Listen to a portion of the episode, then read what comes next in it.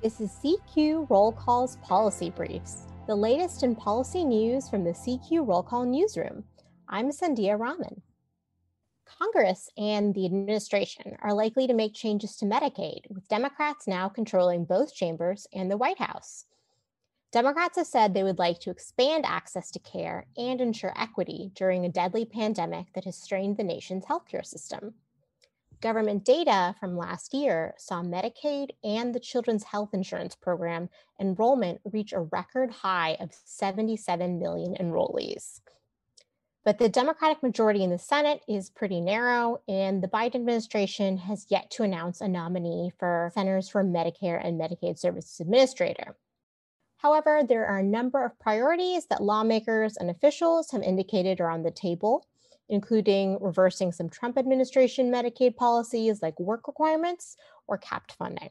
So far, state officials have applauded the Biden administration for signaling in January that they plan to keep the public health emergency and associated benefits in place throughout the year.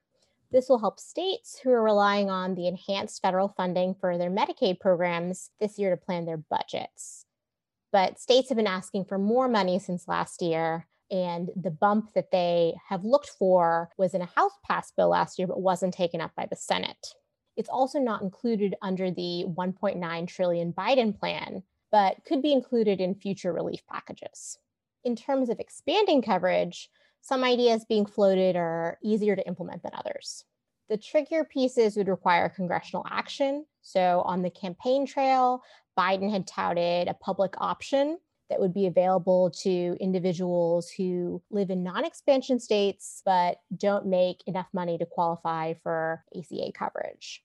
The president's current COVID plan does not specify addressing that population, but Congress is looking at ways to expand coverage. Last week, Democratic Senators Mark Warner and Raphael Warnock introduced a bill that would provide incentives to states that expanded their Medicaid program after 2014 the 2010 health law, or also known as the Affordable Care Act, had incentives for early adopters to get more federal funds. And this bill would reinstate that benefit to encourage more states to expand during the pandemic.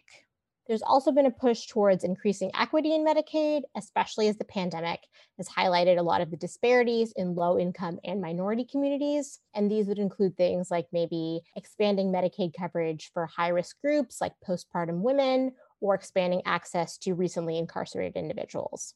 There are many factors in play, and as we finally see a CMS administrator appointed by the Biden administration, a lot of these actions could come to fruition.